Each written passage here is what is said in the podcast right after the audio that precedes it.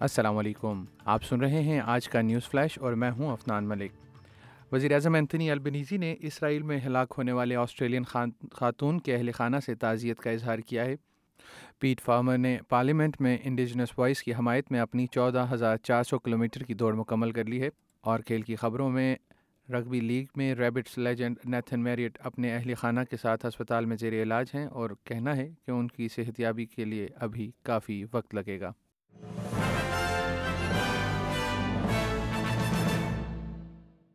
اور اب خبریں تفصیل کے ساتھ۔ وزیر اعظم اینتھنی البنیزی نے اسرائیل میں ہلاک ہونے والے آسٹریلین خاتون کے اہل خانہ سے تعزیت کا اظہار کیا ہے۔ آسٹریلین خاتون حماس کے عسکریت پسندوں کے ہاتھوں ہلاک ہو گئی تھیں۔ سڈنی میں پیدا ہونے والی گیلٹ کاربن کو غزہ کی پٹی سے صرف چند کلومیٹر کے فاصلے پر اس وقت پھانسی دے دی گئی، جب حماس کے جنگجوؤں نے اسرائیل کے جنوب میں زمینی اور فضائی حملے کیے۔ اسرائیلی میڈیا کے مطابق ان حملوں میں کم از کم بارہ سو افراد ہلاک ہوئے ہیں۔ البنیزی کا کہنا ہے کہ کاربن کی موت افسوسناک ہے اور حکومت ان کے پیاروں کو مدد فراہم کر رہی ہے۔ وہاں مشرق وسطی میں اسرائیلی فوج کا کہنا ہے کہ وہ غزہ کی پٹی پر زمین حملے کی تیاری کر رہی ہے کیونکہ حماس کی عسکریت پسندوں نے ملک کو ہلا کر رکھ دیا ہے۔ اسرائیلی ذرائع ابلاغ کے مطابق اسلام پسند گروپ کے اس حملے میں اسرائیل میں کم از کم بارہ سو افراد ہلاک ہوئے ہیں۔ غزہ کی وزارت صحت کے مطابق تشدد کے جواب میں اسرائیل نے غزہ کے باشندوں کو خوراک، پانی اور بجلی تک رسائی سے محروم کر دیا ہے اور اس علاقے پر اسرائیلی فلسطینی تنازع کی تاریخ میں سب سے بھاری فضائی حملے کیے ہیں، جس میں کم از کم نو سو افراد اب تک ہلاک ہو چکے ہیں۔ اقوام متحدہ کا کہنا ہے کہ ان دھماکوں میں کم از کم دو ہسپتال، متعدد رہائشی عمارتیں اور فلسطینی حلال احمر سوسائٹی کے زیر انتظام چلنے والے دو مراکز بھی متاثر ہوئے ہیں۔ اسرائیل کے وزیر دفاع یو گیلنٹ نے غزہ میں سب کچھ ختم کرنے اور خطے کو ہمیشہ کے لیے تبدیل کرنے کی دھمکی دی ہے۔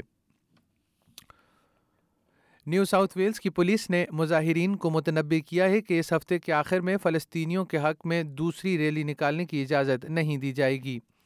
نیو ساؤتھ ویلز کے پریمیئر کرسمنس نے سڈنی میں ہونے والے احتجاج کو روکنے کے عزم کا اظہار کرتے ہوئے کہا تھا کہ پیر کی رات ہونے والی پہلی ریلی پرامن نہیں تھی۔ اینی شاہدین نے بتایا کہ کچھ شرکا نے یہودی مخالف زبان سنی جس میں یہودیوں کو گیس دینے کے نعرے بھی شامل تھے۔ فلسطین ایکشن گروپ سے تعلق رکھنے والے ریلی کے منتظمین نے ان اقدامات کی مذمت کی ہے، جسے وہ یہودی مخالف مضموم شرکا کا ایک چھوٹا سا حصہ قرار دیتے ہیں۔ لیکن ان کا کہنا ہے کہ انہیں پرامن احتجاج کا حق حاصل ہے۔ دوسری جانب، پولیس نے ایک نئی ٹاسک فورس کا اعلان کیا ہے، جو متنازع ریلی کے بعد نیو ساؤتھ ویلز میں ہونے والی احتجاجی سرگرمیوں کے رد عمل کو مربوط کرے گی۔ وزیر اعظم اینتھنی البنیزی نے میراتھن رنر اور سابق Liberal M P Pat Farmer کو الورو میں اپنی رن فار دی وائس مکمل کرنے پر مبارکباد دی ہے۔ مسٹر فارمر ملک بھر میں چودہ ہزار چار سو کلو میٹر کا فاصلہ طے کرنے کے بعد الورو پہنچ گئے ہیں تاکہ آنے والے ریفرینڈم میں پارلیمنٹ میں انڈیجنس وائس کی حمایت کرنے کے لیے آسٹریلین باشندوں کی حوصلہ افزائی کی جا سکے۔ دوسری جانب آزاد آزاد و شمار کی تنظیم رائے موگن کے ایک نئے سروے سے پتہ چلتا ہے کہ پارلیمنٹ ریفرینڈم میں ہاں ووٹ کی حمایت میں اضافہ ہو رہا ہے، لیکن نہیں، اب بھی آگے ہے۔ گزشتہ ہفتے نو سو پانچ آسٹریلین شہریوں پر کیے گئے سروے میں پایا گیا کہ پچاس فیصد لوگ نہیں میں ووٹ دیں گے، جبکہ پینتالیس فیصد کا کہنا ہے کہ وہ ہاں میں ووٹ دیں گے۔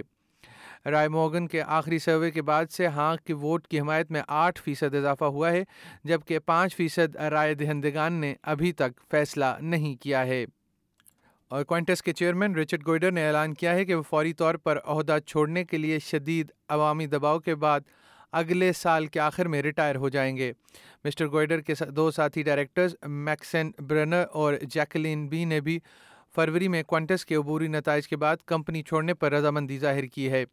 چیئرمین نے کانٹس کو درپیش نمایاں ساکھ اور کسٹمر سروس کے مسائل کا اعتراف کیا ہے اور کہا ہے کہ عوام کا اعتماد بحال کرنے کے لیے احتساب کی ضرورت ہے۔ کوانٹس نے نئے ڈائریکٹرز کی ترقری کے لیے تلاش شروع کر دی ہے۔